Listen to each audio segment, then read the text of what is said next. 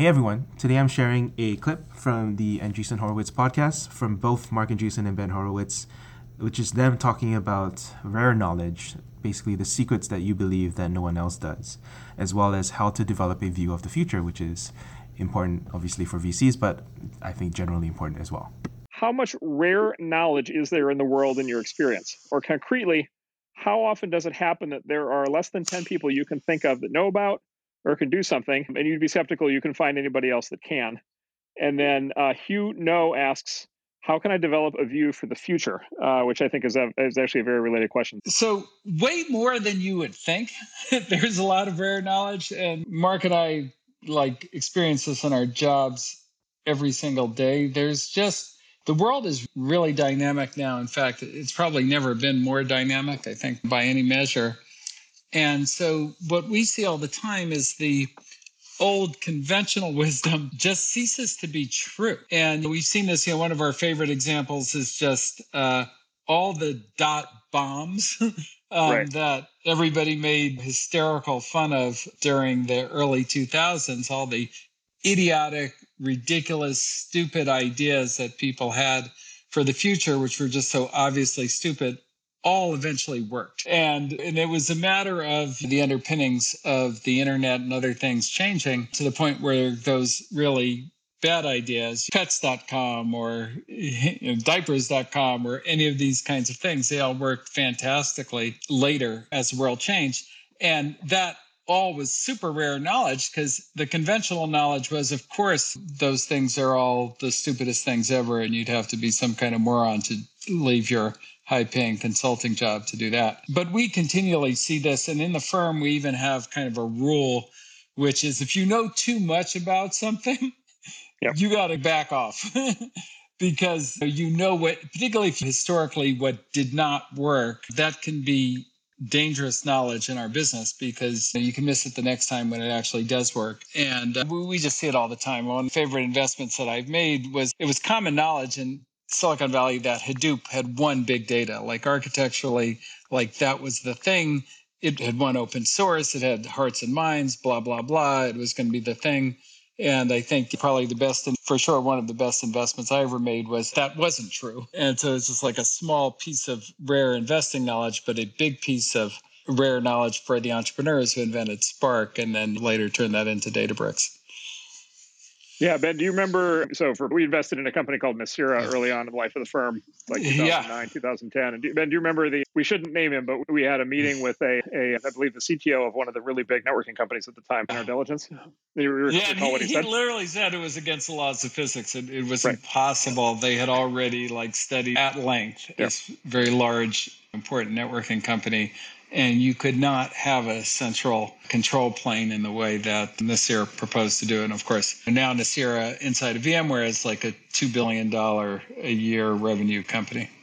Yep. Yeah. And then, of course, uh, a classic instance on the consumer side, of course, is that everybody knew right up until 2004 that consumers would never put their real identities online. That was the one thing that would yeah, never happen. Never. And then, of course, Facebook like completely blew that open. So the twist that I want, there's a couple twists that I wanted to put on this or aspects of this very important question that I wanted to get a little deeper into. For those of you who like think about these things, you will have some of you will have at least read, you know, Peter Thiel's kind of famous book Zero to One. He talks a lot in that book about what he calls the secret, which is this idea of the rare knowledge that other people don't use. And then he has this famous question that he asks. He kind of has dinner parties where he asks this question of what what is the thing that, nobody else knows.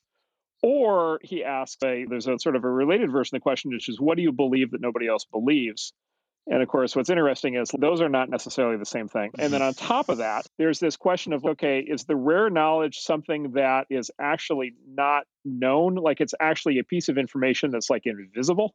And so, for example, rare knowledge, let's take a hypothetical case rare knowledge of a chemical formula that has been invented in a lab, and only the people who worked in that lab know that formula exists, and only they know what the formula is, right? or maybe the formula for KFC yeah. seasoning might be might be, might yeah. be another example, right? right, exactly. Something that's a formula that's literally locked in a vault. Eleven right? herbs and spices, but we do not know what they are. We, we do not know which one. So there's literally the rare knowledge is in the knowledge, literally like you can't get to it, and then there's this other kind of rare knowledge, which goes to the second version of Peter's question of what do you believe that nobody else believes or few other people believe, which is like the rare knowledge of something that is actually like a fact that is actually completely like basically in in public view. It's like a thing that anybody can walk up to or learn about or read about or read on the internet about or read an academic paper about or whatever it is but it's just people just simply don't believe it. Like they just don't buy it like they're not having it they just they, they found some reason to rule it out. By the way they're often ridiculing it. And so ben the, the, the question i always think about on this is like how many of the secrets right or how much of the rare knowledge in the world how much of it is literally the 11 herbs and spices that you can't go find out versus how much of it is the thing that's there in plain sight that everybody's just making fun of yeah, the plain sight definitely seems much bigger. At least in, in our work, we see many more of the plain sight ones. One of my favorites was Airbnb, which had a kind of thing that was a little bit of a secret formula and I just discovered there was a lot more demand for renting your mattress as they started out than one would have thought, and particularly if there was a big design conference in San Francisco. But the other one that was really in plain sight was what was the history of hotels? And anybody could have known the history of hotels. Like, when did hotels start? They started 100 years, but nobody really knew that. Who knows that? Nobody knows that. But they studied that after they found it out. And like, why did hotels come about? Why weren't they around before? And it turned out that there were, before that, there were inns and bed and breakfasts, but quality would vary a lot. And you couldn't really create a brand. There was no national media there were there the way there was at the turn of the, the previous century.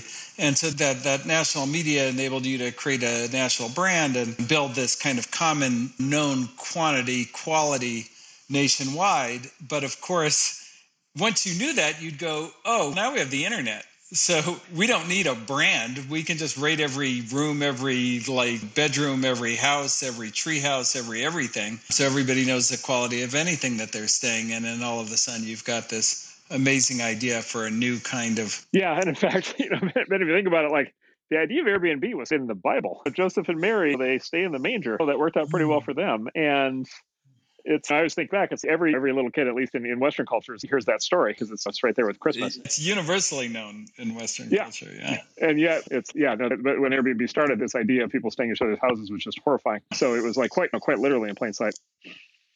Yeah, yeah, no, for sure. But I think that that and that's the to me that's the exciting thing, particularly if you're a young person getting into the workforce or what have you. There are all kinds of secrets running around everywhere, and then there's this. It's actually one of the great things. one of the great things, maybe the only great thing about this kind of mob mentality, cancel culture thing that we have going is the conventional wisdom is so aggressive now that if you go against it, you are likely the only one and then you've got an amazing invention that can change the world. It, it is a, it's a great time to be an entrepreneur in that sense. Yeah, and then this goes to the second question where I paired the questions. The second question was, how can I develop a view for the future? And the way I think about this is there's basically two ways to develop a view for the future that flow right out of what we just talked about. So one is like try to come up with ideas that nobody else has. So try to come up mm-hmm. with a unique viewpoint of like literally new ideas. And of course, that's hard. The other is just right. Take you got to be really smart to do that. yes, yes. A small number of people can do that. Most of us mm-hmm. can't do that. The, the but the other way to do it is quite literally believe things that other people aren't willing to believe, or or equivalently, yeah. take seriously things that other people aren't willing to take. And I yeah. think that's probably the, the most underrated approach for people who really want to have an open mind and a view of the future that actually gives them an advantage. Yeah, I totally agree with that. And that's true for like even small innovations, like how you organize your company or how you run a certain kind of program. If you do the opposite of what everybody in the industry is doing, you might come on across something that's much better. Yeah. And then that's the other thing, right? The other thing that happens is revisionist history. And we've got a, actually, the next question is about history, but um, you know, the, all history is revisionist, Mark all history is revisionist, right? Generally, what happens, like when when a new when I knew when a new idea actually wins, right? When a new idea actually yeah. takes root and becomes conventional wisdom, sort of history gets rewritten so that everybody knew it was obvious the whole time. Yeah, uh, actually, right, interesting. Right, yeah. Both obvious and inevitable, right? And but if you were there at the time, or you actually get the true history of it, what you realize is actually that very much is not the case. The history just gets written by people who are basically covering from their own mistake.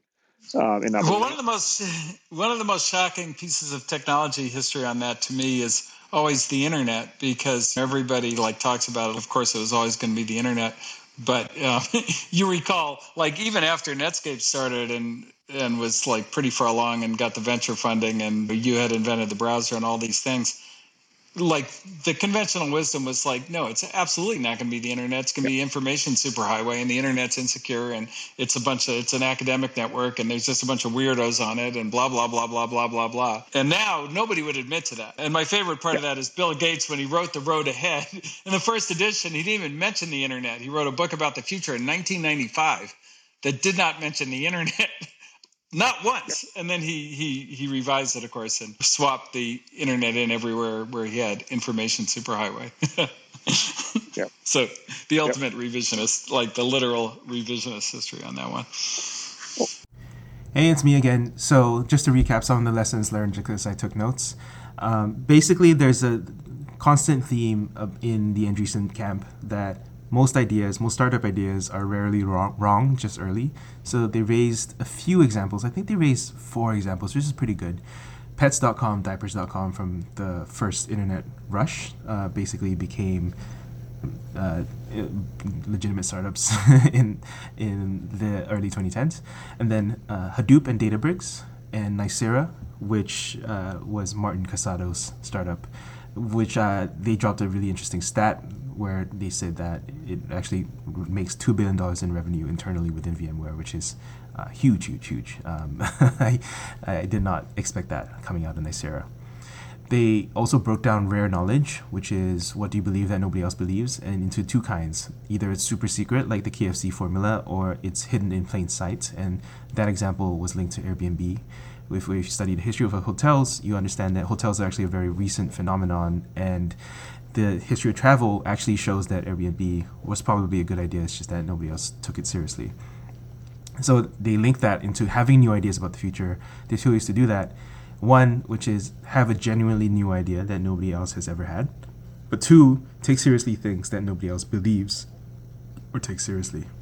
And I think in order to do that, or in order to study history and generate ideas or develop a process for that, you have to be aware of the narrative fallacy and that history gets rewritten to be both obvious and inevitable.